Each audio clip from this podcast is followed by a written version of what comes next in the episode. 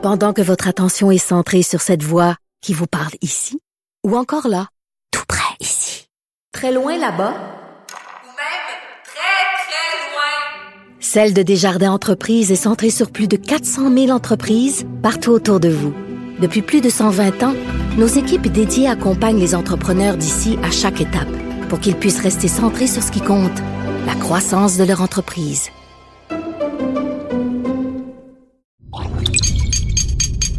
Cube Radio.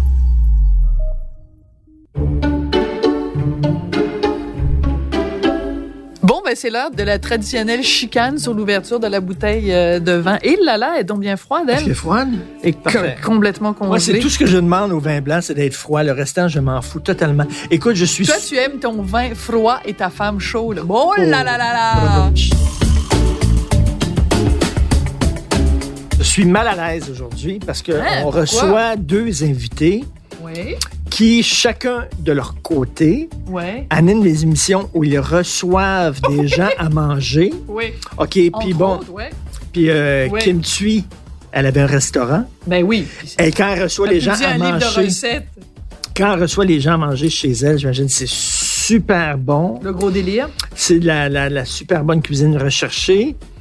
Euh, Jean-Philippe Dion, À la vraie nature, ben tu sais, il y avait plusieurs repas, le petit déjeuner, le repas du soir et tout ça. c'est des euh, barbecues recherchés puis gastronomiques et tout ça. Nous autres, on reçoit. Oui, mais c'est pas Jean-Philippe lui-même qui les prépare, fait juste te dire. Mais nous autres, euh, notre concept de confinement, c'est qu'on reçoit au Saint-Hubert Barbecue. Mais sais tu quoi? Moi, je pense que ça fait le bonheur de tout le monde. Tu sais, au début, moi aussi, j'étais mal à l'aise. Je me dis, ah, mon Dieu, on reçoit qui me tue et qui fait des, soupes avec 20 sortes d'épices différentes puis qui ont mijoté pendant 25 heures. Mais c'est du quoi? Je suis sûre que, tu sais, on, vit une période de détresse, de désarroi et on a besoin de, de nourriture de réconfort. Puis moi, un poulet avec des frites, c'est de la cuisine de réconfort. Fait que je suis sûre qu'ils sont super contents. Écoute, moi, je, suis super contente de recevoir Jean-Philippe euh, et Kim parce que c'est, euh, tu sais, dans, dans le milieu, on dit parfois qu'il y a des vrais gentils et des faux gentils. Et Jean-Philippe et Kim sont des vrais gentils et ils ont quelque chose de très particulier, c'est que c'est des gens qui ont une vie publique. Tu sais, Jean-Philippe, c'est un animateur super apprécié et tout ça. Kim, elle vend des millions et des millions de, de livres et c'est des gens qui sont tous les deux très pudiques. Je trouve que c'est quelque chose qu'ils ont euh, en commun une certaine euh, pudeur. Tu sais, c'est pas des gens qui font des grands épanchements puis qui, Non. tu sais, il y a une espèce de pudeur. Dans le cas de Kim, je pense une pudeur très asiatique.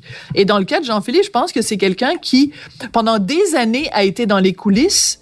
Et quand il est allé devant l'écran, il est allé devant l'écran avec la pudeur de quelqu'un qui a été derrière les caméras pendant très Pudeur longtemps. asiatique, c'est vraiment Non, le mystère de l'Orient. non, je sais C'est vraiment, c'est que- quasi Tintin, là. Non, mais je pense que... c'est un, un stéréotype, non? Ben, on va lui demander, tu lui demanderas à La-. La pudeur Non, asiatique. une retenue. Ce soir, le mystère de l'Orient. Dans son dernier livre, euh, Kim Thuy, elle parle de la guerre euh, du Vietnam. et c'est raide en tabarouette. Puis c'est drôle parce que tu rencontres Kim, elle est toute menue, elle est toute euh, euh, euh, super féminine, tout en douceur, avec tous ses, ses vêtements très colorés. Puis là, elle écrit un roman, là, puis c'est des scènes de viol, puis de gens qui se font éclater la cervelle avec des soldats qui brûlent des villages. Elle, elle- Mais c'est ça la guerre du elle Vietnam. a tout fait. Elle Ouais. a comme eu 25 vies, elle? Oui, Qu'est-ce que tu dis, là? Dis-moi? Avocate, interprète, euh, couturière, restauratrice, auteur, euh, animatrice. euh, mais tu sais, euh, c'est c'est vraiment, c'est très, très spécial. Wow. Ouais, très spécial. Puis écoute, euh, ben, Jean- Jean-Philippe aussi, il a, fait, il a fait tous les métiers. Écoute, c'est très drôle parce qu'il a commencé dans le métier à la télé. Euh, il était archiviste pour Star Academy. Et aujourd'hui, il se retrouve producteur euh, exécutif de Star Academy 2021. T'imagines le chemin qu'il a parcouru, ce gars-là? Fait que euh, ce soir, nous avons un accès illimité à Jean-Philippe Dion. La comprends-tu? Elle est tellement bonne! C'était incroyable. Bon, trinquons. Toi, tu t'as jamais aimé, t'as ja- tu m'as jamais trouvé drôle. Goûteur de vin, je serais bon. Oui, toi? Moi, je pourrais te dire, Non. il- tu froid ou il est pas froid, c'est tout. OK, Je- sais-tu me donne- pourquoi? non, il est Sais-tu froid. pourquoi tu serais pas bon euh, dégustateur de vin? Parce que quand tu fais une dégustation, tu fais... Puis tu leur Ah, craches. et toi, tu ça, ça dos. Toi, tu serais comme Gérard Depardieu. Gérard Depardieu, je rêvais à lui l'autre jour. Hein, comment ça? Je, je rêvais que j'étais ami avec lui. Ah, oh, Bon, ça y est. bon, ça y est. Ça y est, j'ai renversé mon bail. Qu'est-ce que t'as fait? C'est pas- c'est pas toi? C'est toi. Mais non, mais c'est toi? Ben non, c'est toi. Non, c'est toi qui as renversé le vin. Ben là, je vais sentir la vinasse, esprit. Ben, pour faire changement. Allez, installe ta petite serviette, on va À la fin de la soirée, que je chante la vinasse, c'est quelque chose. Ben, Christy, en débutant, t'as boire. Mais oui, mais c'est toi, t'as as, fait interloquer mon, mon, mon verre de vin et ton verre de vin se sont entrechoqués.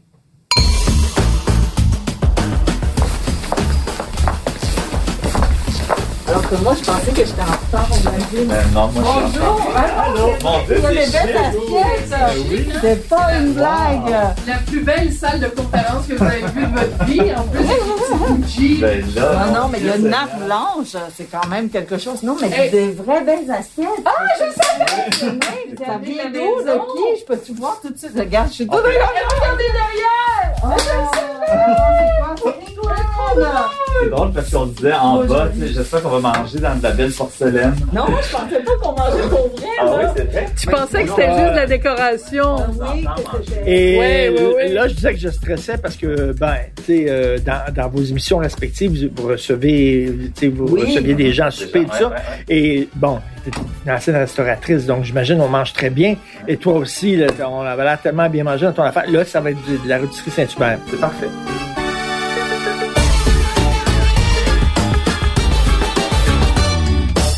Alors moi, j'ai une question à te poser à propos de la vraie nature parce que bon, je trouve que c'est une, une émission qui a été absolument marquante et, et fabuleuse. Et les fois où on a le plus entendu parler de la vraie nature, c'était quand des invités pleuraient, où il y avait vraiment des Ouais. moments d'émotion. Puis tout ça. Mhm. Est-ce que tu sentais à un moment donné que tu avais comme l'obligation qu'il faut à un moment donné que mon invité craque en ra- se rappelant des souvenirs d'enfance, puis il faut...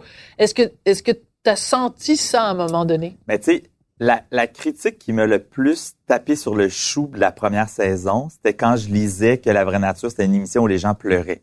Oh, je suis désolée de te, poser cette question-là d'abord. Non, mais, non, mais je veux pas vrai. te faire pleurer, Ah non, mais Jean-Philippe. pas du tout. Non, non, mais pas du tout. Mais c'est comme si, tu sais, mon but n'était pas de faire pleurer, mais ce que j'aime, moi, quand je fais une émission, c'est que je veux pas être dans une zone de gris, tu sais. Je veux être Ah. soit dans le noir ou dans le blanc. Parce que le gris, c'est très plat. Tu sais, il se Mm. passe Ouais. rien. Tu sais, si quelqu'un a une émotion mais l'exprime pas trop, j'aime, tu sais, je- si tu me parles de la colère, ben, je veux que tu sois en colère. Bien sûr. Si t'es triste, ben, j'ai le goût que tu sois triste. tu sais. Je, veux- tu sais, je veux que les, les émotions, on les vive. Puis Écoute, surtout à je la ne vraie. savais pas. T'aurais dû me le su, dire. Ah, je l'aurais ouais, fait. t'as Non, mais t'étais- plus Ben, fort. ben non, mais Marie-Mé a pleuré. Ben non, c'est pas vrai. Mais, mais non, mais c'est ça. Mais j'aime ça, en fait, quand les invités ont une vraie émotion, puis qu'on la, on fait pas juste la nommer, mais on Mhm. la vit, puis on la sent. Moi c'est ça mon Parce que nous, quand on le regarde, on le ressent Ben, aussi. exactement. Sinon, tu, si tu me fais juste me raconter une émotion de façon cérébrale, Mm. c'est très plate pour le téléspectateur parce que je le vis Tout pas. fait. Donc, donc c'est ça. Fait, fait mais ça m'a fait réaliser quand même que c'est vrai qu'à un moment donné, peut-être que c'était trop pleurnichard, puis qu'on était peut-être trop dans des souvenirs Mhm. difficiles. Donc, entre la première et la deuxième saison, on a changé ça. On a Ouais. ajouté du rire, on a ajouté de la joie. J'ai, sorti aussi plus de questions sur des, des souvenirs joyeux, puis ça. Puis ça a changé un peu, je pense, le mood de l'émission. Ça a fait du bien aussi. Ça a Ouais. enlevé cette lourdeur-là. Mais je t'avoue que oh, la première saison, je trouvais ça dur de lire ça parce que je- moi, je l'avais pas vu comme ça. Mais ce qui est fou, en fait, c'est les, les émotions de notre enfance sont effectivement les émotions qui nous font le plus mal. Oui. Puis tu sais, moi, il y a plein d'invités à la vraie nature. Je pense à Julie Bélanger, l'animatrice. Elle Ouais. s'est assise dans la grange et elle s'est mise à pleurer.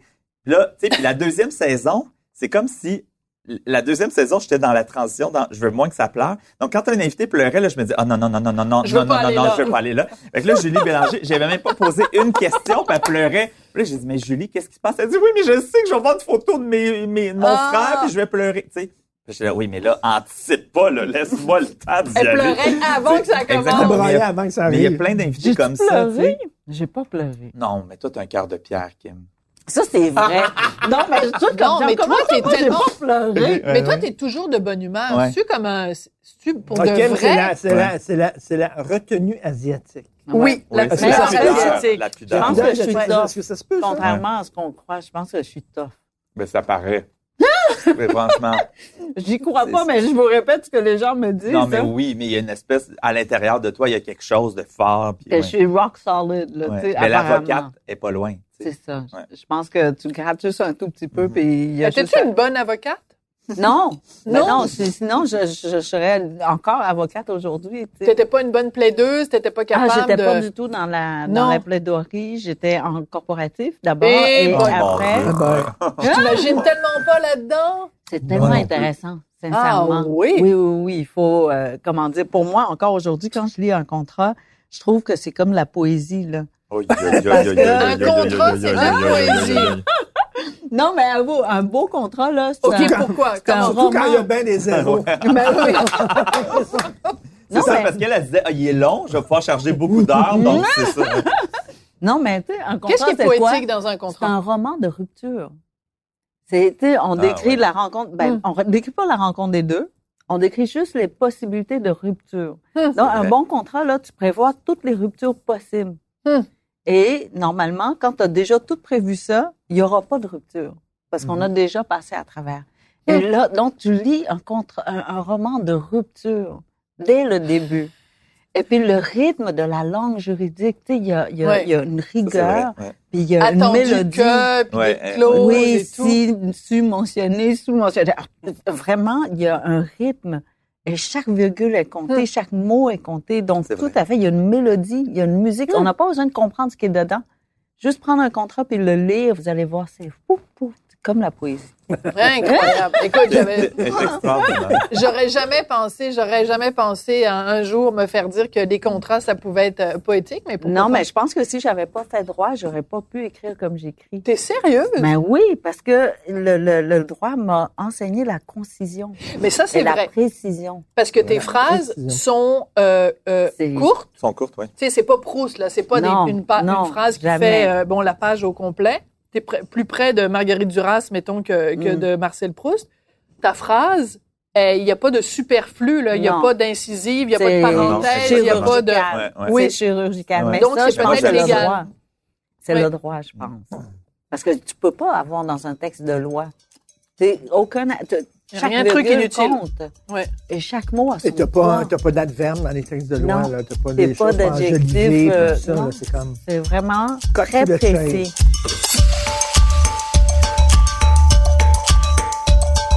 Mais moi, il y a une chose qui m'a frappée parce que moi aussi, j'ai lu euh, M.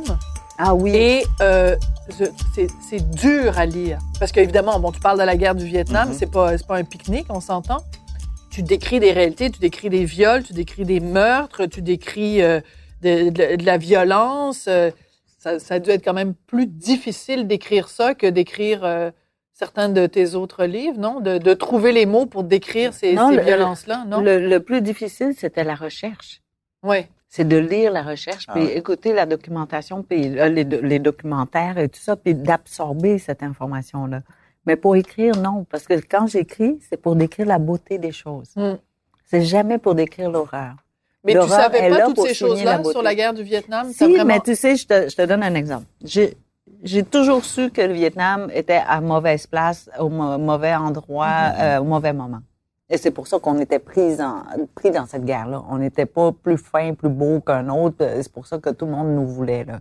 C'était pas ça du tout. C'est Mhm. juste géographiquement, la situation géopolitique faisait en sorte que le Vietnam était au milieu d'une guerre.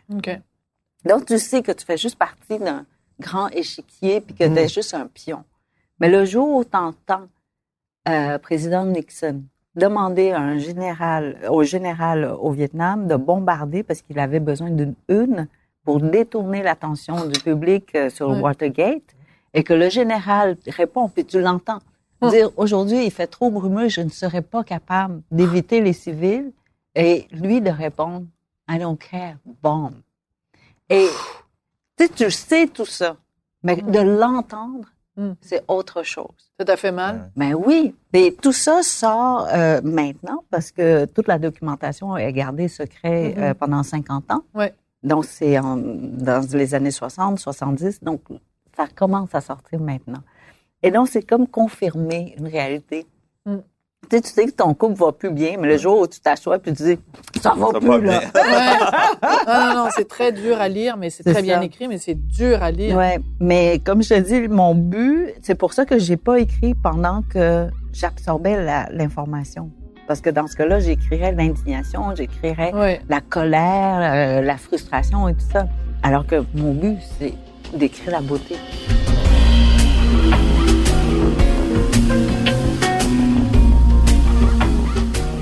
Fils euh, qui est autiste, euh, est- c'est quoi son rapport euh, justement avec la nourriture, les odeurs, euh, les couleurs, tout ça? Comment ça, ça Ah, se la transmet? nourriture, c'est très précis, Valmont. Oui. Parce Ah que il voit, même juste les pâtes, il n'a pas besoin de toucher, juste à regarder, et il savait euh, le niveau de cuisson.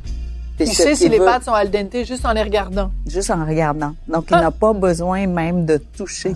Euh, c'est Valmont, selon le, d'après les, les liaisons dangereuses. ou quoi? euh, oui, Mais Ouais. Valmont avec je un... voulais qu'il soit courant Oui. de jupon. Écoute, j'ai raté mon coup, là.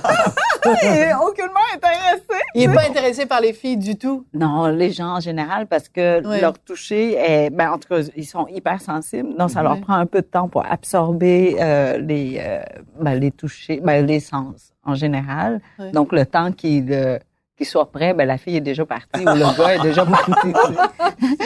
Mais donc, euh, non, on- bon, euh, je ne crois pas. Euh, Là, il a 18 ans, là, puis je, je pense pas. Il est assez atteint, Valmont. Il est très autiste.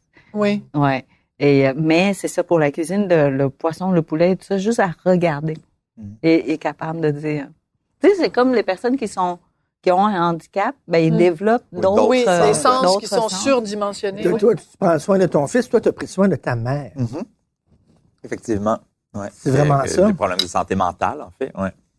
Mais, Elle est, elle est avec toi? Euh, non, ben non, non, elle vit pas avec moi. Non, non, puis elle est super autonome. Elle vit dans sa maison avec mon père, puis elle conduit sa voiture, elle fait ses courses et tout ça, mais elle a développé des problèmes de santé mentale euh, à ma naissance, en fait. Mm. Donc, moi, depuis le début de ma vie... Une sorte de dépression postpartum? Oui, puis je pense que aussi dans la famille, tu sais, on ne sait pas trop si la- la- les, les troubles de santé mentale sont héréditaires Mhm. ou pas. Là, tu sais, il y a- il y, a plusieurs avis là-dessus, Mais mais c'est pas le, le déclencheur. c'est ça. Mais le déclencheur, en fait, c'est ma naissance. Puis il y avait donc plusieurs choses en elle. Donc, tu as dû prendre soin un peu de ta Ouais, mère. c'est là. ça. À l'adolescence, quand même beaucoup, parce que surtout à l'adolescence, elle était très souvent hospitalisée. Mais est-ce que tu penses que c'est grâce à, à cette relation-là, ou Mhm. sinon cette maturité-là que tu devais avoir très Mhm. rapidement, Ouais, ouais. Te permet d'avoir l'oreille attentive C'est aujourd'hui? sûr, sûr, Mm. parce que j'ai développé quelque chose avec ça aussi. C'est Puis- une empathie. Ouais. euh, Mais tu sais, puis en fait, il y a- il y, a plusieurs façons de réagir Mm. aussi quand il y a une difficulté comme ça. Soit que tu, tu sautes sur cette personne-là pour l'aimer, l'encadrer, ou tu fuis. Ouais. c'est un ou l'autre. Ben moi, j'ai comme sauté sur ma mère, puis j'ai fait, Mm. moi, je vais tout faire, puis je veux jamais regretter de pas avoir été là pour Mais, toi. mais tu trouvais ça lourd par moment. Ben oui, ben C'est sûr. sûr. Mais en même temps, ça fait plusieurs fois parce que je t'ai interviewé Ben oui, tout à quelques fois à la radio euh, sur ce sujet-là parce que tu t'es impliqué, tu as fait un Mhm. livre, tu sais, tu t'impliques avec différents organismes avant de Avant de craquer. craquer, exactement. Et, euh, et tout ça. Et à chaque fois que je t'ai parlé, ça m'a toujours frappé, Jean-Philippe, parce que je me disais, tu es quelqu'un de connu, tu animes des émissions qui sont regardées par des dizaines et des centaines de, de milliers de gens. Et ça prend des Jean-Philippe Dion pour, pour parler de ça, pour enlever cette, ce, ce, ce- Stigma. qu'il y a. Ouais. Parce que tu me dirais, tu- on serait au- les quatre autour de la table, puis tu me dirais, ta mère est diabétique ou ta mère est- a des problèmes cardiaques, ben on serait... Mais il y a quelque chose avec la maladie Ouais. mentale, les gens ont pas du tout la même perception. Mais- parce que c'est ouais. mystérieux. C'est mystérieux, peut- mais, mais l'affaire aussi qui est dure, moi, dans mon cas, c'est que c'est pas moi qui a la, la, Oui. la problématique. Donc, j'en parle au nom de ma mère. Puis, tu sais, c'est ma mère que je trouve vraiment généreuse d'accepter, elle, que quand maintenant elle va à l'épicerie, ben là, là, la madame, la caissière, a fait, ah, c'est la mère de Jean-Philippe Dion, elle a un problème de santé mentale. Ouais. Tu comprends? Tu sais, c'est- c'est pas évident pour Oui, elle, mais là. j'imagine tu lui as demandé la Ben oui, permission c'est avant ça, d'en oui, oui. parler. Puis, sais, là. je rentrerai Ouais. jamais dans les détails, puis ça, de ce Non. qu'elle vit, puis comment, puis tout ça. Mais, Mais quand c'est même, quand pour elle, c'est quelque chose. Puis des fois, je me, je me remets à, à sa place, puis je me dis, hey, moi, j'aurais-tu envie que quelqu'un raconte dans, tu sais, en entrevue comment Ouais. moi je me sens? Non. Sais, ça me tenterait pas. Mais donc, je trouve que ma mère fait un pas de Oui. géant, elle, en donnant cette permission-là, puis que moi, je puisse en parler. Puis moi, ça donne un sens un peu à, ma, à mon métier. Hum. Parce Mm. qu'il y, a- il y a eu un moment, tu sais, où je me trouvais, je trouvais que c'était un peu vide ce que je faisais, là. tu sais. Ah oui? Pourquoi? Ouais, beaucoup. Ben, quand j'ai fini Accès illimité, tu sais, Ouais. qui était donc une émission où je suivais des vedettes, des artistes un peu partout, puis ça. Je, je, je, je, je trouvais, je me disais, hey, si je, ça, je vais faire toute ma vie, moi, de Mm. courir après un artiste pour qu'il me raconte sa vie. Puis, tu sais, j'étais comme, je suis pas sûr que c'est pris ça un que pas je de veux faire. recul. J'ai pris un pas de recul, puis ça vient aussi de, de ma patronne de l'époque, qui est Julie Snyder, qui, elle, était très impliquée dans des causes, tu sais. Mhm. Puis je me suis dit, ah, ben tu sais, je- on peut se servir de notre métier public Mm. pour aussi avoir une voix, tu sais, puis faire entendre C'est pour ça que tu dis maintenant que tu veux faire de la télé utile. Exactement. Puis, tu sais, ton pas- documentaire Bye avec Alexandre avec Taillefer, Alexandre Taillefer. Puis là, si je me trompe pas, tu prépares quelque chose sur les personnes âgées. Oui, exactement. Mais en fait, c'est, je le produis, mais c'est Mhm. pas moi qui, qui le porte. Là. C'est vraiment Mais une quand autre même. personnalité. Oui, oui, mais je suis vraiment... Dans ce cas-ci, Alexandre, pour Baye, j'étais très, très, très impliqué. Puis c'est vraiment un projet que j'ai mené vraiment avec euh, tout- tout- tout- toute mon, énergie. Mais l'autre projet, c'est plus un projet que je produis au sein de Déferlante. Mais c'est sûr que comme, comme individu, comme citoyen, tu as peut-être plus l'impression d'être utile, parce que ce mot-là est important, on a besoin de se sentir utile. Ouais. C'est sûrement plus utile de faire un documentaire sur le suicide, l'intimidation, euh, etc., que d'aller fouiller dans les bobettes de Joël Legendre. Exact. Euh, mais de- tu sais, puis je veux, je veux pas dénigrer ce que, ce que j'ai fait parce que j'ai adoré faire ça. Ben puis oui. ça a été merveilleux. Puis j'ai vécu, moi, des choses incroyables. Puis j'ai Mhm. vécu des sensations fortes. Puis j'ai vu des choses incroyables. Mais tu sais, tu vois la différence entre accès illimité puis la vraie nature. Je suis Ouais. encore dans les bobettes des personnalités. Oui, mais, j'ai envie Ouais. que le téléspectateur apprenne quelque chose sur Mhm. lui en écoutant, en Hmm. entendant l'artiste se livrer. mm, la Donc, tu nuance est importante. C'est ça. Puis, puis ça a changé aussi ma façon de faire des entrevues. Tu sais, c'est pas juste d'aller chercher une confidence pour une confidence, mais je veux une confidence qui qui amène une réflexion. Tu sais. Ouais, mais Donc, quand, il se passe quelque chose d'autre. quand, à ce milieu-là, je me suis senti utile une fois, moi. Ou quand? Ah. Une fois, c'est pas beaucoup, je trouve, dans toute ta carrière. Ben Genre. oui, fois. franchement. Ouais, ouais. Euh, non, au Franc-Tireur, on faisait un reportage sur euh, les Ah, je jeunes qui, les jeunes qui Ouais. quittent euh, le Québec, qui s'en vont à Vancouver parce que la drogue est pas chère, puis qui tombent euh, Mm. dans la drogue, puis qui bon, ils deviennent sans-abri, tout ça. Fait qu'on fait un reportage là-bas, puis on rencontre plein de, de, À de- jeunes Québécois à Vancouver qui sont vraiment là, toxicomanes solides et sans-abri et tout. Donc, on diffuse ça. Et il y a une mère qui reconnaît son fils. Elle n'avait pas de Hmm. nouvelles de son fils depuis des Oh années. mon Dieu. Aïe, aïe, aïe. Elle reconnaît son fils. Elle nous appelle, puis elle dit euh, Est-ce que je pouvais me mettre en contact avec Puis tout ça, on a dit Ben, c'est certain, tout ça. On appelle ce gars-là, on dit Ben, ta mère aimerait ça te parler, est-ce que ça te tente de, Hmm. de lui parler Puis tout ça? Ben, euh, il a dit oui. Et euh, écoute, après ça, il est revenu au Québec. euh, il est sorti de son problème. Il a rencontré une fille, il a eu un Ah. enfant. Puis on est allé retourner Hmm. après, Wow. plusieurs, Ouais. quelques années après. Ça, c'est une des sa nouvelle vie. T'es ému, hein? Ouais. Non, non, Ouais, il y a oui. de quoi. Hein, Bon, Mais- regarde, c'est de ta faute, Ben, C'est Jean-Philippe. ça, moi, je fais pleurer tout le monde.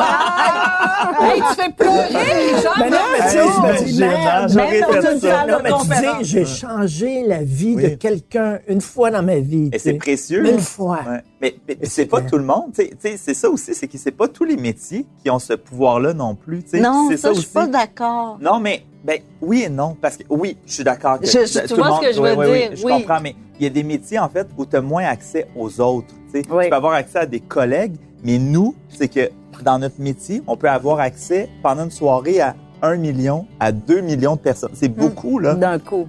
Exactement. Fait que c'est, fait effectivement, tout le monde a le pouvoir de changer quelque chose, mais nous, on a la chance de Mhm. pouvoir en parler puis de, chan- de parler à beaucoup de monde en même temps. Mhm. Tu sais, tu fais bien de. de Non, mais ouais. c'est ça. C'est parce Ouais. que je- autrement, je, je crois que un citoyen, n'importe quand, on, je crois qu'on doit se souvenir qu'on est capable d'être le héros de quelqu'un Oui. en tout temps.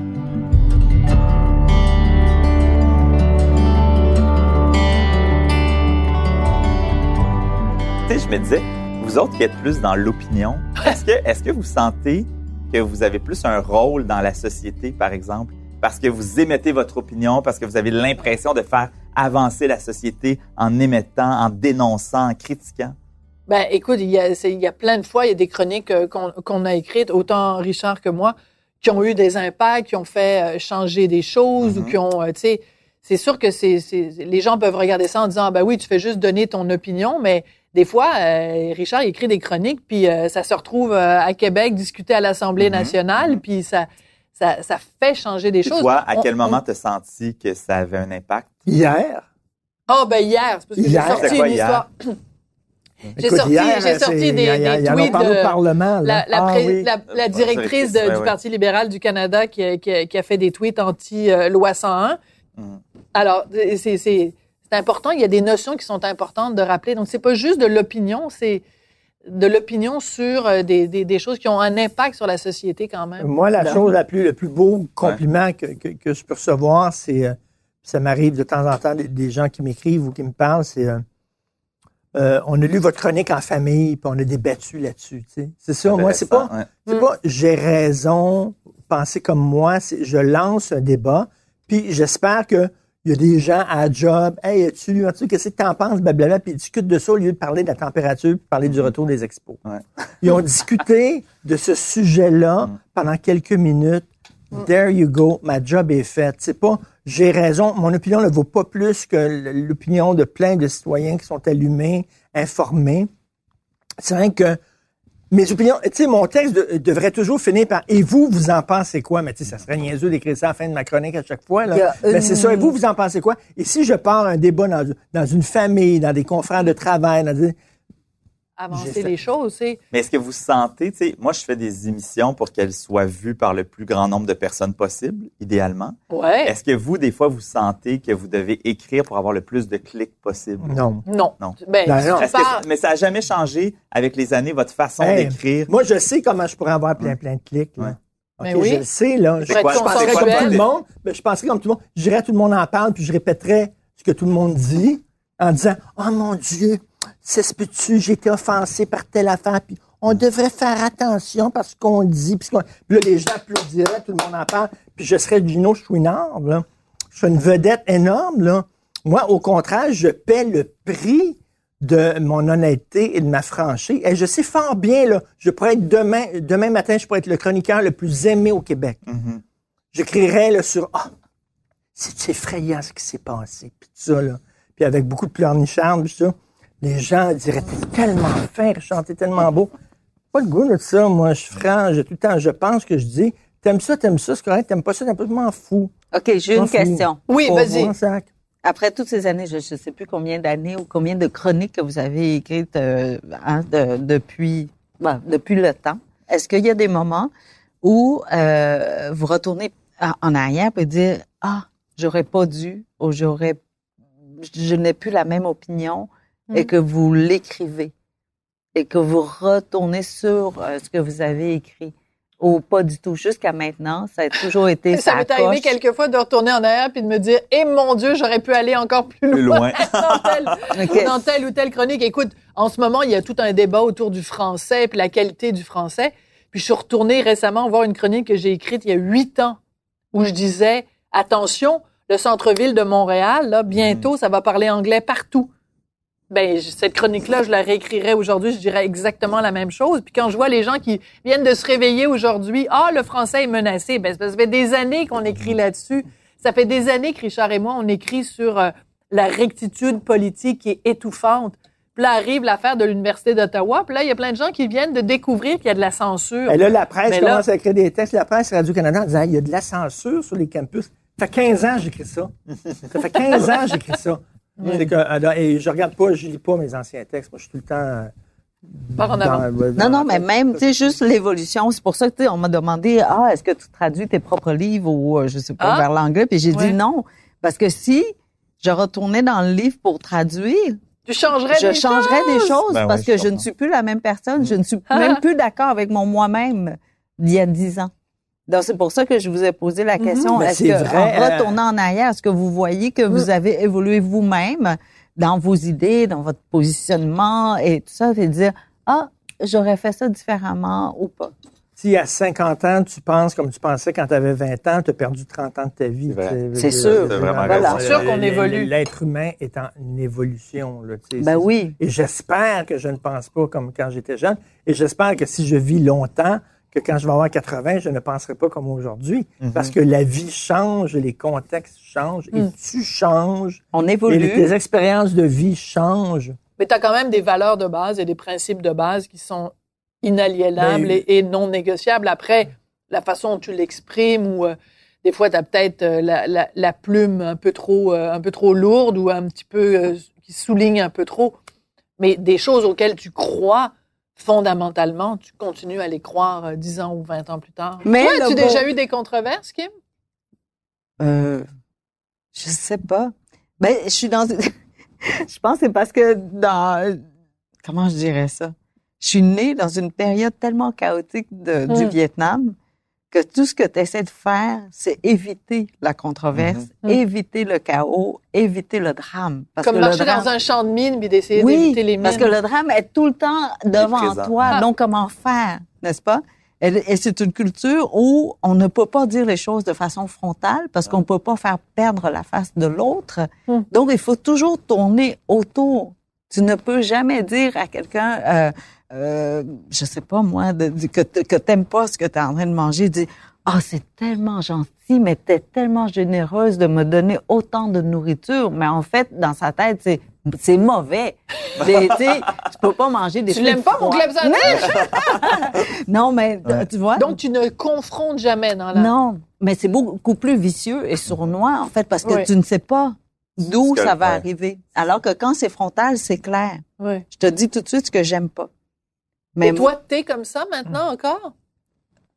Oui, je pense que c'est dans la culture. Je ne sais pas comment. Oui, j'ai appris un petit peu, là, après 40 ans, à dire les choses, Mm. à verbaliser, à exprimer ce qui ne fonctionne pas, mais je, ne- je ne pourrais jamais être frontale. Donc, tu pourrais impossible. jamais, si jamais tu étais dans une grosse controverse, tu serais déstabilisé.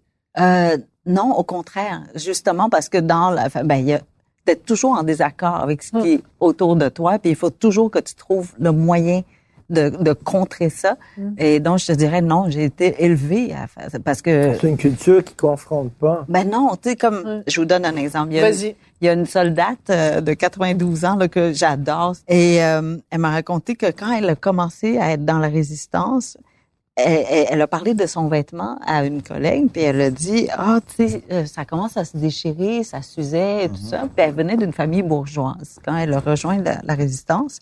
Et l'autre euh, femme qui était plus expérimentée dans le Parti communiste a dit, mais tu peux pas dire ça.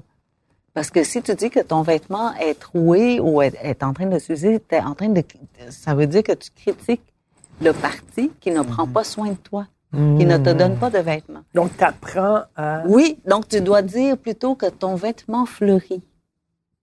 Hein? Aïe. Donc, j'ai été élevée dans cette culture-là. Donc, encore une fois, tu prends quelque chose qui est négatif et tu le, le, le Oui. remodèles pour faire semblant que c'est positif. Exactement. Et la- le message est Ah! clair. Tout le monde comprend que le- son vêtement est déchiré, mais tu ne peux pas le dire de façon frontale. Mon vêtement fleuri. Bon, Ben, mais la prochaine fois que je vais avoir un trou dans mes chaussettes ou que je vais avoir des jeans troués, je vais dire, ah, mon jeans a fleuri.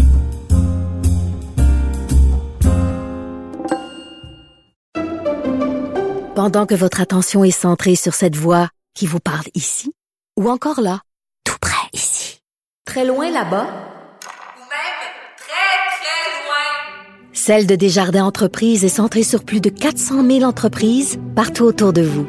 Depuis plus de 120 ans, nos équipes dédiées accompagnent les entrepreneurs d'ici à chaque étape pour qu'ils puissent rester centrés sur ce qui compte, la croissance de leur entreprise.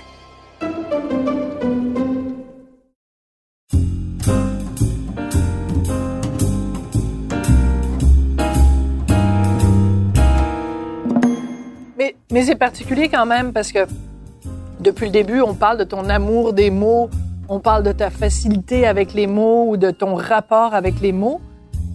Et t'as un enfant qui n'a pas cet outil-là.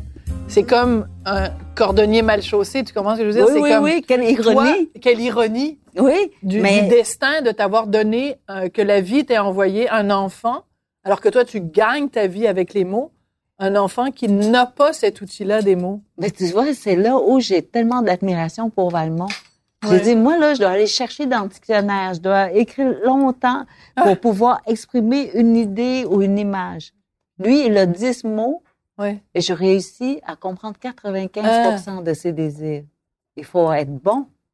Il faut être, tellement inventif. Hmm. Donc, il est capable de fonctionner dans la vie avec juste 10 mots. Alors Donc, d'une certaine façon, lui est un meilleur communicateur ben, que tout toi. à fait. Mhm. Donc, quand il veut un œuf cuit dur, euh, ben, il sort avec un chaudron puis un œuf dedans. Ben, je sais que c'est un cuit dur. Quand il veut un œuf miroir, il sort un poêlon et un œuf.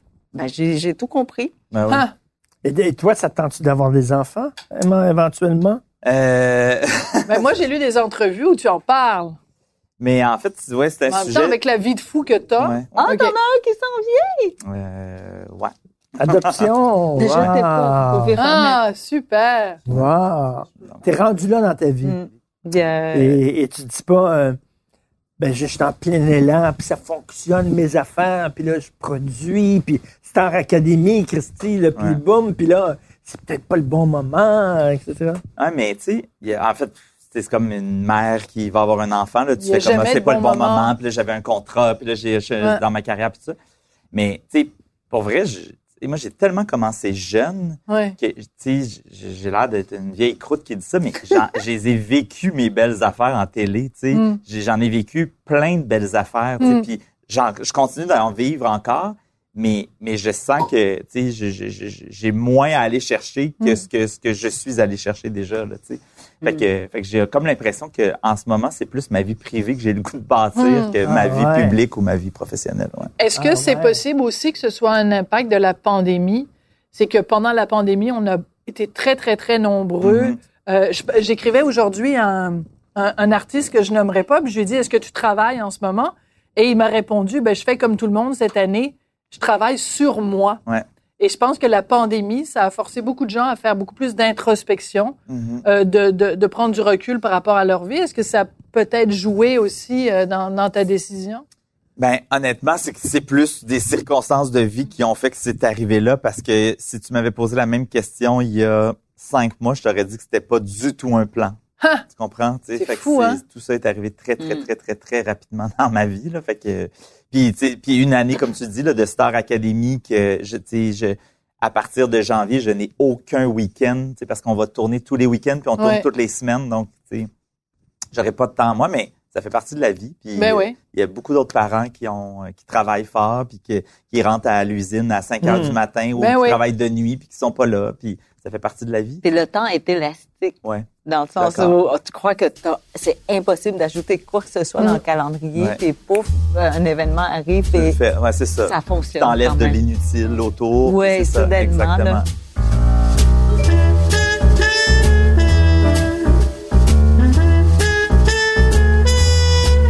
Une question, une Ouais, question, ouais, puis je veux pas que tu me dises qui, je veux pas que tu me nommes de nom. Mais est-ce que ça vous est déjà arrivé, et toi aussi, Kim, parce que tu, tu voyages beaucoup puis tu rencontres plein de gens, de, de rencontrer quelqu'un que tu aimes beaucoup, pour qui tu as énormément de respect, puis de trouver que c'est une personne bien ordinaire, puis d'être déçu. Juste des déçu. initiales, on veut Ça juste veut des initiales.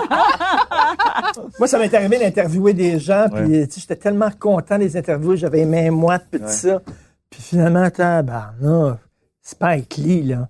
J'ai trouvé Ah oui, hein? comme c'est Ça, c'est qui. Bertrand. Tavernier, j'adore ses films, j'adore, j'ai vu tous ses films trois fois, puis trouvé froid, Alors, fendant, pas intéressant. non? Un peu. tu Non, mais personnellement, longtemps en coulisses de la, de Ah la télé, là. puis- Ben oui. Fait que t'as dû voir des affaires quand tu dis, ah, Non, mais il y en a plein. Tu sais, moi, c'est moi, en fait, c'est surtout des gens pas généreux. tu. Ça, c'est un, incroyable. Un, hein? artiste ou une personnalité publique qui va venir dans une émission puis qui, qui va mettre plein de limites puis qui voudra pas puis que ça y tente pas puis que, Ah. qui veut rien faire. Ça, ça me déçoit, tu sais. Parce que je suis comme, tu sais, puis je, que je radote tout le temps, mais c'est un privilège Ben d'être dans oui, la télé. mais tu sais. totalement. C'est un privilège d'être là dans cette émission-là puis de parler puis de t'adresser à tant de monde. Puis ça va peut-être te faire vendre des livres, des disques, Mm. des billets de spectacle.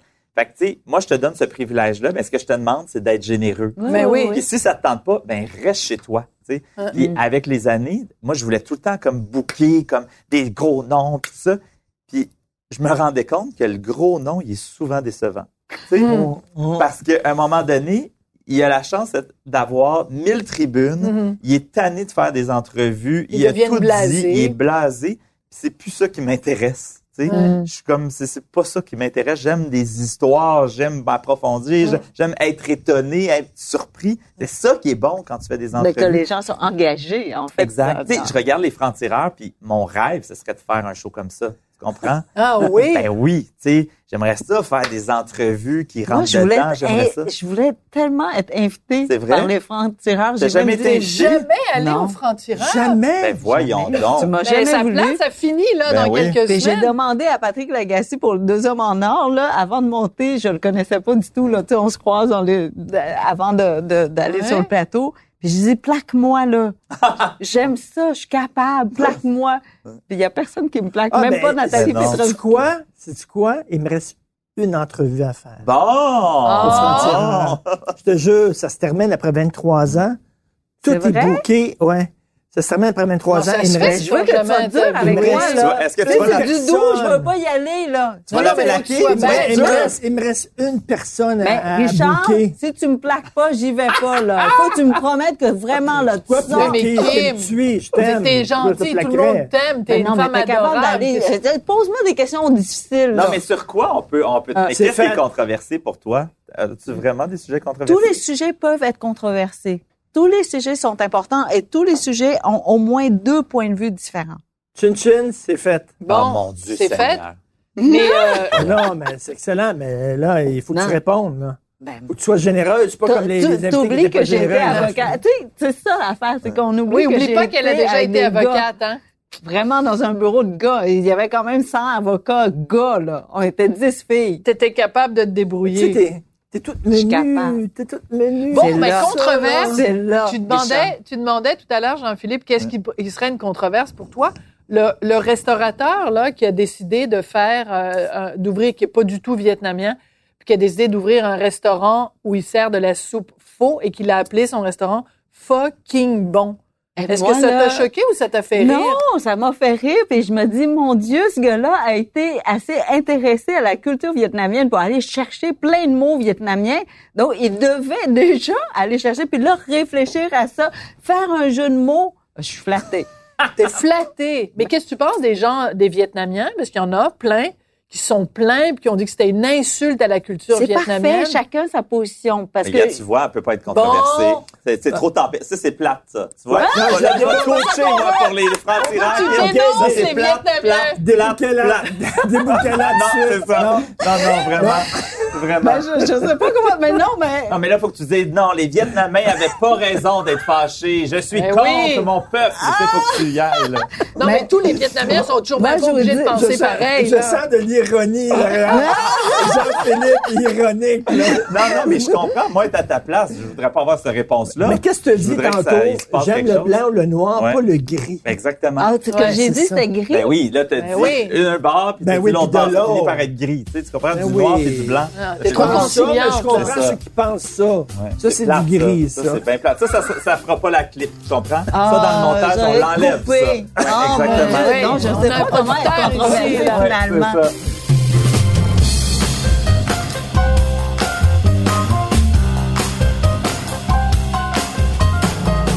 Au bureau, là, je travaille avec quelqu'un que si je, je lui dis, mettons, quelque chose, puis juste sur un ton affirmé, il dit, ben, fâche-toi pas. C'est Mais c'est pas, je suis pas fâché. Je vais juste m'affirmer. Je te dis ce que je pense, tu sais. Puis moi, souvent, mon idée va être assez arrêtée, puis elle va être assez droite. Est-ce que cette personne-là a moins de 30 ans? Non. Ah, bon. Non. Ben, tu sais, à un Non. moment donné, euh, c'est toi le boss? Ben, un des boss, là. Ben, ouais. tu sais, à un moment donné, tu sais, tu Benoît, sais où, où c'est que tu vas aller, puis tout Ouais. ça. Puis des fois, euh, Mais, ouais. euh, t'es t'es dans un rush, t'as peut-être moins de patience, etc. On dirait qu'ici, il faut flatter tout le temps Mais les moi, je suis pas gens, bon là-dedans, puis- tranquille. Ah Mais- oui. mais- ah non, mais c'est Fait qu'il y a ça. un patron Ouais. euh, Moi, sévère, là. Mitsu Gélina, avec qui j'ai animé Oui. à la radio, m'a déjà dit, tu sais, Jean-Philippe, les humains ne sont pas des robots. On dirait que des fois, Oh! tu penses ça. Parce que moi, c'est comme... Mais pour moi, c'était clair, là. C'était comme, pourquoi elle niaise avec ça? Pourquoi elle a pas compris, tu sais? J'ai pas de patience. C'est vrai. Toi, tu Mais dois être du moi, genre faut- à faire ça avec tes doigts comme euh, Denise là. C'est Filiatro, comme là. Ouais. là. Tu sais, je l'ai dit une fois, là, on peut-tu avancer? Ah oui, on que- découvre le côté sévère de Jean-Philippe Non, mais je, Dion. je suis intransigeant, mais en même temps, les gens, je pense. Intransigeant ou impatient? Un peu des deux, je pense. quand même. Exigeant. Exigeant. Mais je pense que les gens, tu sais, puis comme producteur, ta force, c'est de bien t'entourer. Tu sais, Ben c'est oui. d'avoir du bon Mm. monde pour travailler avec toi. Mais je pense que les gens, moi, ça les motive quand même de travailler avec des gens où, qui vont avoir des réponses. Je trouve qu'il y a beaucoup de gens mous dans notre société. Ah, ça, on déteste Donc, ça. qu'est-ce que tu préfères? Est-ce que, tu sais, à un moment donné, dans la vie, il faut qu'il y ait quelqu'un qui tranche. Parce Oui. que s'il y a personne qui tranche, on tourne en rond. Il n'y a pas de direction. Fait que la bouteille, on la veut-tu à droite ou à gauche? Ben, ça prend quelqu'un qui va le dire. Ouais. Puis j'ai réalisé, moi, qu'il y a des gens il y a- qui ont peur de trancher Mais- parce mais- que tu mais- déplais. Tu, à, à partir du moment où tu te prononces, tu déplais à 50 Mais Bon, ben voilà, beaucoup- a- welcome to my world, Jean-Philippe. Oui, je Parce que comprends, mais- nous, c'est ça qu'on fait. On dit, ben c'est ça mon opinion. C'est ça. ouais. Puis après, c'est sûr avec qu'il y a... quelques gouttes de tabasco, mettons autour.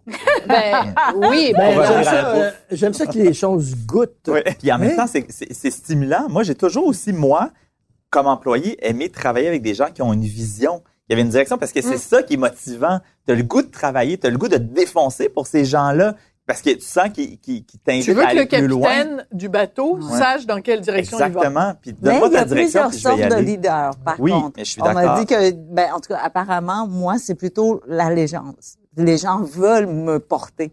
Hmm. Alors, tu veux aller là, on va t'aider, puis on va y aller. Mais je, je dirige pas, je suis pas très Je bonne pour diriger. Ouais. Tu vois, donc j'ai j'ai une idée. Ouais. Je veux ça. Puis je suis la première à dire, ben finalement, je suis démissionnaire, puis je le fais plus. Puis Ouais. c'est les autres qui font comme, non, non, on y va, puis on va te porter pour que Mais moi, l'idée d'un comité, là, oi, Et ça là me là. tue. Le comité, là, on va décider en comité, on va créer en comité, mais ça se peut pas. Tu sais, tu peux pas être un comité pour prendre une décision, misère.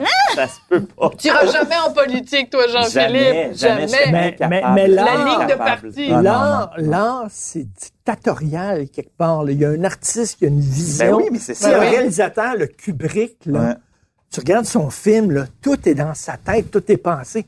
Il n'a pas le temps de dire Ah, je veux prendre en considération ce que tu penses, Ouais. toi. Non, je m'en fous. Son film est dans sa tête. Ben oui. Fais ce qui est dans ma tête à moi. Exactement, C'est ça, l'art. L'art, c'est pas une démocratie. Pas du Non. tout. les Mais artistes je- sont tous des dictateurs en puissance. Ben oui, mais Ben, tout à fait. Picasso et tout, oui. je pense. Je suis contente de faire un art qui est solitaire. Mais je, dois- je vous donne un exemple. Là. J'avais envoyé, ben, le, le manuscrit avait été révisé et vraiment, là, ça s'en allait De ton chez dernier livre? l'imprimeur, là, celui-là, là, M. M. Et on m'a même imprimé là, en épreuve. Là. Ouais. Tout, tout le texte est terminé. Là, je faisais juste relire. Les bleus, on appelle ça les bleus. Ouais. Ouais. Peser sur le piton, Mm. puis ça partait chez l'imprimeur. Puis comme ça, en relisant, au milieu du livre, j'ai dit, ça marche pas. Oh. On rouvre le livre. Quoi? La panique. Parce que là, il nous reste juste deux imprimeurs au Québec. OK, pour tout le Québec. Ah ouais. Et, et pour, ils ne pouvaient pas me bouger parce que c'était un peu volumineux, donc il n'y avait pas d'autre date où ils pouvaient bouger euh, la commande. Et dit Kim, on, on peut pas. J'ai dit ben il y a, il y a pas de livre. On ouvre ou on n'ouvre pas. Tu vas être une Wow. dictatrice. Mais qu'est-ce que tu Ah. voulais chanter? C'était quoi Est-ce qui que Le livre au complet, j'ai enlevé 10 000 mots sur 35 000. Ah, Qu'est-ce que t'as Écoute, la enlevé? panique parce que chez l'imprimeur, c'est beaucoup là, Ben oui. le tiers, même Ben oui. pour le prix. ben le oui. prix n'est plus le même, c'est Hein? plus le même volume là. Qu'est-ce que t'as enlevé? Beaucoup. J'ai juste tout enlevé. Mais pourquoi? Parce que tu n'étais pas sûr de ce que tu avais écrit. si Non, à la relecture, je fais comme, ben, c'est pas dans cette direction-là. C'est pas cette Mais ça couleur-là. parlait de quoi, ce que tu as enlevé? Ah, j'ai enlevé beaucoup de dialogues. Ah, ben, il n'y a quasiment pas de Il y a dialogue. pas de dialogue. Et je voulais écrire avec, j'avais des dialogues dans ma tête, je les ai écrits. Ah. Et j'étais contente de mes dialogues. Mais à la relecture, je dis, mais c'est pas ma voix. Hmm. Tu sais, c'est comme orange ou rouge, là. Tu sais, Ouais. la nuance est pas, est pas si Mais grande. Est-ce que c'est parce que quelqu'un t'avait dit ça serait bien que ton évolution, euh, que ton écriture évolue, puis d'ajouter? Non, non, non, du tout. C'est toi tout. avec toi. que t'as fait quelque Du chose tout, que tu sentais ouais. C'est un comité. Oui, c'est ça. non, en fait, oui, je dois dire, mon éditrice française qui, qui a lu le manuscrit terminé, là, elle m'a juste fait un petit commentaire. Elle dit, ah, c'est drôle, t'as écrit sur 30, 30 pages, ce que normalement, t'écris juste en 10 pages. Ah ouais. Sans me dire que c'était bon ou c'était pas bon, ou je dis, ah, c'est une autre écriture. ça. Puis je me dis, mais je dis, ben voyons, je radote donc bien. Puis là, je rouvre. Il fallait que je, je replace tout, je réécrive. En 24 heures, j'avais 24 T'avais heures. 20? T'avais 24 heures? 24 heures. Parce que j'avais deux tournages de, ta- de la table de Kim Ah. le lendemain et cette semaine-là. Donc, tu as écrit ton, réécrit un roman en 24, 24 heures. en enlevant, en fait, tout ce qui était, t'es allé à Parce l'essentiel. que tu peux pas enlever juste une partie sans que tout tombe. Mhm. Tu sais, c'est- c'est c'est- c'est- c'est- c'est tout, euh, comment Est-ce que dire, tu trouves que ça paraît aujourd'hui? Quand tu Non, re- justement, j'ai essayé, j'ai, j'ai, j'ai, j'ai- ben, j'ai demandé à des gens qui avaient lu la première et la deuxième, puis j'ai dit, ne retournez pas en premier. Dites-moi juste ce qui manque dans le deuxième, Mhm. dans la deuxième version. Puis on me dit, ah, il me semble que t'as rien enlevé. Ben, c'est bon signe. C'est la preuve qu'il y avait rien ça, ça a marché. Mais ça, ça, c'est arrêter la machine. Mais là, il- ton éditeur a dû avoir une crise cardiaque. Ben oui, tout le monde. T- Ils voulaient tous m'arracher les cheveux de la tête. Euh, Il faut quand même que tu aies une importance comme auteur au Québec pour être capable de dire ça à un éditeur. Mais t'aurais Parce pas fait ça avec ton premier livre. Ouais. Oui. Ah oui? Oui, oui, tout à fait. J'ai beaucoup enlevé là, dans le premier aussi. Puis l'éditeur, à un moment donné, me l'a arraché. Il me dit, ben non, tu, tu travailles plus Arrête là-dessus. d'enlever. Arrête d'enlever, sinon il reste rien. Puis il m'a vraiment là, apporté le dépôt du manuscrit et la fin. tout petit, tout petit. C'est très drôle. Ouais. Donc, euh, non, je suis, peut-être que je suis dictateur finalement. Bon, vois, Ben non, mais c'est- c'est c'est pourquoi? le- oui, parce que tu as choisi l'art le plus dictatorial possible avec la peinture. Là, c'est comme, Mm. euh, c'est c'est Mm. c'est rien que toi, tu es tout seul, tu sais. Ouais. Tu as choisi un art où tu n'as pas à dealer avec d'autres personnes, sauf dans des situations d'urgence comme ça. Mais, Mais- c'est ça, tu as, quand même les éditeurs. t'as- t'as- Mm. t'es- le- la peinture, je pense que tu as plus de liberté encore. Mhm. Parce Ouais, que c'est ton tableau, t'es seul. Mais un livre, il te faut tellement de monde avec la couverture, avec le- la typographie. Il y a vraiment beaucoup de mains invisibles euh, euh, pour qu'un livre devienne livre. là. Et c'est pour ça que je sais, là, les auteurs vont m'arracher les, les cheveux de la tête une aussi. controverse, une controverse, Oui. c'est bon. Ah, ça. on aime ça. sais, Je dis, je mérite tout à fait le 10 du prix de vente. Ah Et oui. pas plus. Hein? Parce qu'il y a tellement de travail de gens autour pour que ce texte-là devienne livre. Mais ça n'a pas Hum. de bon sens. 10 Le- du prix non, de vente. non, c'est Ben, parce qu'il y a beaucoup de gens qui ne savent ouais. pas. C'est que quand on achète, un, quand on paye un livre 20 dollars, il y a seulement 2 dollars qui va à l'auteur. Ouais, Et tout le reste, c'est toute la, ce qu'on appelle la chaîne de l'édition. ouais. Mais il y a beaucoup de gens qui le savent pas, qui pensent qu'ils achètent un livre 20 dollars, puis c'est 20 dollars dans les poches de qui me tue, mais c'est pas Non, ça. non, non, non, c'est 2 dollars. Et je- vraiment, pour moi, je ne mérite que Hmm. ces 10% là et pas plus. Parce que on- peut-être pour un autre auteur hein, qui est autonome, qui n'a pas besoin d'autant d'aide, là, mais dans mon cas, il y a Ben voyons une correctrice, il y a une réviseur, il y a une Non, mais quand même, si c'était pas de toi, je m'excuse, c'était à y la base. ouais. Si c'était pas de toi, il n'y aurait rien. Il n'y aurait pas d'éditeur. S'il y avait il y aurait moi- pas d'éditeur, il n'y aurait pas de. Voyons, on était à Ben, la comme dans base toute de chose, ça, tu sais, le, le, le fermier qui C'est fait à la, la carotte, c'est pas, toi, qui, euh, non, mais c'est toi qui dois être le plus payé dans toute la chaîne. Ben non, Non, ça. Parce non, que, non. ben oui. Non. Ben là, je vais être ton agent, Christy. Fait que, Eh! ben oui. Oui, Je mais si il c'était va pas falloir qu'elle toi- te donne 10 C'est ça. si c'était pas de toi, tous ces gens-là vivent à tes dépens. Mais Oui, mais ils mais sont la utiles. société, Ce qu'elle dit, on c'est est qu'ils te tous- sont on- utiles. On, est tous, euh, euh, comment dire, c'est pour ça qu'on appelle ça société. On dépend tous l'un de l'autre. Tu sais, il n'y aurait pas de, de, de show de radio sans nous, Mhm, puis euh, mhm. s'il n'y avait pas Ben, de radio, il n'y aurait pas nous. Tu sais, donc, tout ça est, est tissé ensemble. Et donc, dans mon cas, dans mon cercle à moi, je représente 10% et le reste là, de la distribution, l'imprimeur, vous n'imaginez pas, là, juste l'entrepôt. Je suis allée à l'entrepôt, là, il y a 60 000 titres. 65 000, pardon, qu'est-ce que j'ai dit ça? 65 000 titres à l'entrepôt. Hmm. Ils gèrent. Ça, c'est une maison de distribution. Il y a, com- il y a quand même quelques-unes, là. Hmm. 65 000. T'imagines? T'imagines le travail derrière? Hmm. Tu sais, une librairie qui commande deux livres de X, euh, trois livres de Y, là, il y a un monsieur, là, qui doit aller chercher ça Mm. au milieu de 65 000 titres. Tu sais, on n'imagine pas là, les transporteurs, les, le monsieur qui fait le carton, le monsieur qui Non, sort mais je trouve les ça intéressant parce que tu es en train de dire que Oui, mais- un métier qu'on pense être un métier solitaire, tu dis en fait c'est un travail d'équipe. C'est un travail d'équipe. Pour moi, là, c'est comme une équipe de soccer. Tout le monde place, le- ben, tout le monde fait avancer la balle. Et tout ce qu'on me demande, là, à la fin, c'est de, de lancer la balle dans le but. Mm. Ça, c'est mon, le- mon seul travail à la fin, là, de tout le processus. Donc, euh, donc, tu te sens, euh, quand tu écris, tu sens tout le poids de toute l'industrie, puis le bonhomme qui va mener les livres, puis le gars de l'entrepôt, Mais tout ça. Quand tu écris, là, Euh, pas quand j'écris. Mais quand je reçois le livre, là, il ne m'appartient plus. Quand elle reçoit son chèque, elle, là, elle y Ah! Ben oui, Euh, je le dis pour ça. Mais est-ce que c'est j'ai pas de controverse. pense. C'est ça. Je peux pas aller à ton show. T'as bien raison. J'ai rien de controversé. Mais non, mais là, les auteurs vont te détester. Déjà, Ben ça, c'est oui, une bonne t'as dit que c'était bien 10 C'est vrai. ben, tu dis, toi, tu as commencé jeune, Ouais. dans le milieu, trouves-tu Ouais. que le temps passe vite? Très vite, très vite. Mais oui, puis non, mais tu sais, moi, c'est drôle parce que dès le début de ma carrière, je me disais, on dirait qu'à un moment donné, je vais m'ennuyer. Je vais Hein? avoir l'impression d'avoir tout fait. Ouais. Tu sais, moi, je produis là, Star Academy, qui est une immense production, mais j'ai pas, tu sais, ça me- tout le monde me dit, est-ce que tu as peur, tu sais? Ben voyons, peur. tu sais. C'est- c'est- c'est- on y va une pierre à la fois, puis Mm. on sait ce qu'on fait, puis je l'ai déjà fait, puis tu sais, j'ai j'ai fait d'autres choses, puis tu sais, on dirait qu'il y a- il y a plus Ben, grand tu- chose tu- qui me tu font l'as- peur. tu l'as- excuse-moi, tu as appris à la dure, c'est-à-dire que Ben oui. productrice de l'époque, Ouais. bon, Julie elle, Snyder, elle- Ah oui, ouais. elle a, fait, elle a- ouais. elle a des exigences, elle a un caractère. ouais. On parlait tantôt là, de quelqu'un qui sait ce qu'il veut puis Ouais. qui veut l'avoir tout de suite. Suite là. maintenant.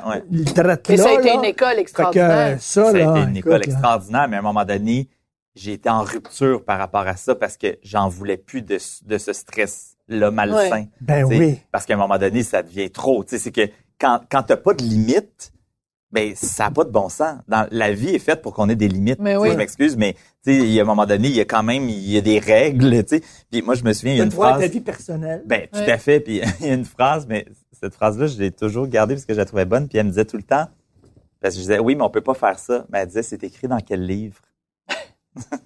Là, tu dis dans le mien. c'est ça. Ah! Mais c'est ça, mais ça, ça m'a pris des années avant d'être capable. J'aurais aimé avoir cette réponse-là plus tôt. non, mais, à comprends? 20 Ouais. ans, ben, quand on est dans la jeunesse, on est dans l'apprentissage. Ouais. Donc, pour moi, ça, ce sont des écoles, comme le bureau d'avocat où j'étais. Ouais. Tu sais, à 6 heures le soir, on vient, on te donne un mandat, tu dis oui, mais je reste déjà la nuit pour un autre mandat et puis on m'oriente. Et alors? Ouais, c'est ça. ouais. C'est ça, puis 8 o'clock tomorrow. C'est ça. Ouais. Mais à un en moment même donné, il faut, il faut, Faut mettre des limites. Jean-Philippe, que tu tires la ligne, parce que sinon, écoute, je reviens toujours avec cette scène-là. Moi, le- le- Le jouet. bon, oui. Ah, Le- mon Dieu. je Hey, mais vous êtes comiques, vous autres, avec Non. vos Mais ça histoires que fait vous longtemps, connaissez toutes oui. les Ben, Ça fait 18 18 ans. ans. Ben, toi aussi, avec ton Ben job, oui, ça fait ouais, ouais. 17 ans. Là, mais... Le film Le Jouet avec Pierre Richard. Ouais. Il y a un boss qui fait Bon, je vais aller venir. à la toilette. Je reviens dans 5 minutes. Il y a un boss qui fait venir son employé dans son bureau et qui lui dit déshabillez-vous. L'employé dit voyons donc, ça n'a pas de sens. Je vous dis, je suis votre patron, déshabillez-vous. Et là, le, gars commence à se déshabiller. Et là, le patron il dit arrêtez. Qui est le monstre? Moi qui vous demande de vous déshabiller ou vous qui acceptez Mais c'est Parce qu'à ça, un moment donné, il faut que tu dises non. Ça, je le ferai pas. J'ai le droit d'avoir une vie privée. Puis euh, si toi, t'en as pas, c'est tes affaires Ben, à c'est toi. ça, exact. Mais moi, j'en veux une. Mais quand tu as Ouais. 20 ans, c'est stimulant. Ben tu oui. te Oui. dis, Tu carbures à ça. Ben tu oui. Tu veux, euh, Ben tu oui, veux, tu veux, ben tu oui. veux. C'est juste ça, là. Tu sais, tu veux. ben, comme un médecin. c'est- Tu sais, Exactement. les Voilà. années de résidence, tu dors pas, là. On m'a demandé combien Voilà. de temps ça m'a pris pour écrire euh, rue. J'ai Oui. dit, ben, 25 ans. Ah, ben, c'est la réponse de c'est- Picasso. Tu sais, pour Star Ben oui, Academy, mais- tu trouves ça facile. Pourquoi? Parce que tu as Ben, ben, déjà fait des 30 années ans, ouais. tu sais. Mais Parce que t'as vis commencé en comme archiviste. Oui, mais c'est ça aussi. Mais moi, je le vis en télévision aussi. Tu sais, Ah de, oui? de, de voir des plus jeunes qui arrivent puis qui veulent déjà avoir la grosse job, puis les horaires, puis Mm. la plus belle position, puis la plus belle place dans la production. Mais, hey, allô, là, tu sais, moi, Tu ça fait leur 20 ans que je fais ça. Là, Non, non, mais tu devrais leur donner. Là, là, ils se noieraient comme Ouais. ça. Et donc, tu sais, la meilleure façon, c'est que tu, tu le fais essayer. Je dis, Ouais. tu veux? Juste deux jours. Viens marcher dans mes bottes.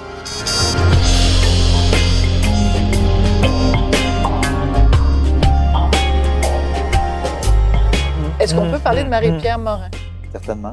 Comment tu t'es senti, toi, dans tout ça? Parce que tu la connaissais, tu avais co-animé avec elle. Quand tu as vu cette chute-là spectaculaire, toi, comment tu t'es senti? J'ai trouvé ça terrible, j'ai trouvé ça difficile, j'ai trouvé ça euh, épouvantable. euh, j'ai essayé pour pour Marie-Pierre en fait. Euh, ben puis et pour Safia, j'imagine aussi que c'était terrible, épouvantable et d'être dans cette situation-là. Mais moi, Safia, je, je la connais peu, donc c'est pas une amie, alors Mhm. que Marie-Pierre, je la considère comme une amie. Puis malgré ce qu'elle a pu faire, ça restera une amie. Là, ça, pour moi, ça change rien. Puis Marie-Pierre ne m'a jamais rien fait, puis elle a jamais été terrible à mon égard, puis je l'ai jamais vraiment vu non plus dans des circonstances épouvantables.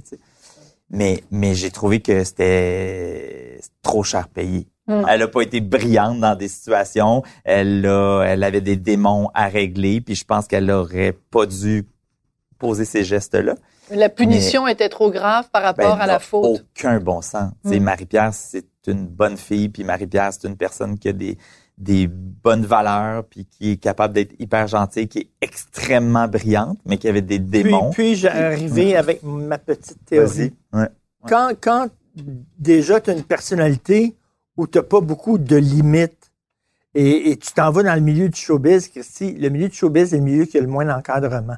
Hmm. Le milieu qui, qui, qui, qui encourage Ben, le L'excès. narcissisme, l'excès, qui encourage euh, l'excès, Quand tu as besoin dans ta vie un peu d'encadrement, puis ça va dans le milieu du showbiz, ben là, Christy. Ouais, mais tu sais, je vais te dire, Richard, moi, j'étais recherchiste sur Occupation Double l'année où Marie-Pierre était là. Ah! OK? Puis je vais toujours me souvenir, j'étais à mon petit bureau chez Pram, une compagnie de production Mmh. sur, euh, je sais pas quelle rue, Pineuf ou un truc comme ça. Puis euh, Frontenac, je sais pas trop. Puis euh, Marie-Pierre est arrivée, il pleuvait à Sio cette journée-là. Elle était en petite camisole blanche, tu sais, et est arrivée complètement détrempée. C'était c'était l'ouragan, là, tu sais, il pleuvait, il pleuvait, il pleuvait. Elle est arrivée dans le hall d'entrée, petite camisole blanche, avec sa face, son énergie. Puis je me souviens que le producteur a fait « on l'a Ouais. tu sais. Mais elle a donné un show dans le hall d'entrée, elle est arrivée, Même elle n'est pas allée euh, changer. ouais. Tu sais, puis c'était pas c'était pas vulgaire, c'est juste une belle fille qui a de l'énergie puis qui était juste comme tout mouillée puis qui assumait ça. Mais mais on a dit on l'a, tu sais ce personnage là, on l'a parce que c'est ça qu'on veut à- dans notre télé, tu sais. Mm. Fait que c'est ça aussi puis puis je dis ça puis ça n'enlève absolument rien au geste qu'elle a fait puis c'est pas un geste normal dans la société de mordre quelqu'un. On s'en- on s'entend, c'est pas normal. tu sais. Le public, oui. Oui, c'est dans un lieu un bar. public, ouais, c'est ça. Mais tu sais, c'est pas normal, puis personne devrait faire ça. Puis, mais Marie-Pierre n'a pas fait ça parce qu'elle est une personnalité publique. Elle a Mhm. fait ça parce qu'elle est qu'elle comme est ça. C'est ça. Donc, moi, je pense que ce qui est encore plus grave, c'est quand tu utilises ta Voilà. ton, ton, ton, ton- pouvoir public parce que tu es connu, puis que là, tu traites mal les gens. tu sais. Mais dans ce cas-ci, c'était euh, même si elle n'avait pas été connue, c'est la même Marie-Pierre qui est arrivée Mm. dans, à Occupation Double, qui était zéro connue, puis qui était flamboyante. Euh, Est-ce que toi, tu as des contacts avec elle de- depuis ce temps-là? Oui, Est-ce oui, que... tout à fait. Oui? On s'est parlé. Ouais, ouais. Puis ton amitié a survécu à cette, euh, à cette histoire-là. C'est Oui, mais super. en même C'est temps, tout en ton honneur. Ouais. Marie-Pierre et moi, on n'a pas non, c'est une amitié professionnelle là, quand même. Je l'aime beaucoup, puis tout ça, mais, mais tu sais, on se voit pas en dehors de, de nos carrières vraiment. là. Ouais. Mais on a vécu des choses euh, très, très intenses ensemble, donc c'est sûr que ça rapproche. C'est ça. Mais, mais moi, je trouve ça beau aussi, quelqu'un dans la vie qui fait « Hey, tu sais, faut que je change. Ouais. Je Ouais. Faut que je travaille ça- sur moi-même. C'est ça, exactement. Puis, tu sais, puis je, je, je, je, je l'ai senti rapidement comme ça. Ouais. Ouais, ça, je trouve ça super aussi.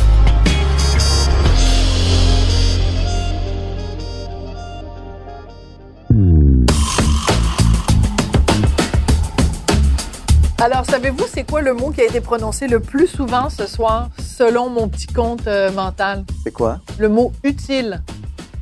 Ah oui. L'importance d'être utile, et je pense que c'est là-dessus qu'on va trinquer. Merci beaucoup. J'espère que ce merci. balado sera agréable. utile à ceux qui vont l'écouter.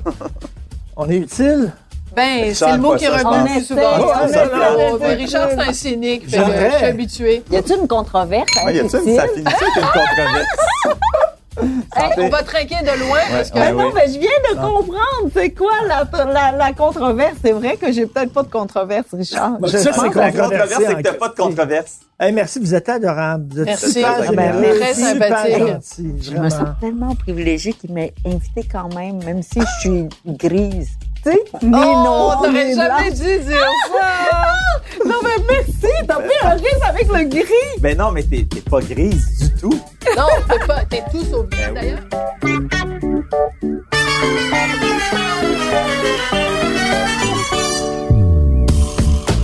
Vous avez écouté le balado Devine qui vient souper avec Richard Martineau et Sophie Durocher. À la recherche, Hugo Veilleux. Au montage, Philippe Seguin. Prise de son et co-réalisation, Anne-Sophie Carpentier. Chef réalisateur, Bastien Gagnon La France. Une idée originale de Mathieu Turbide. Une production Cube Radio.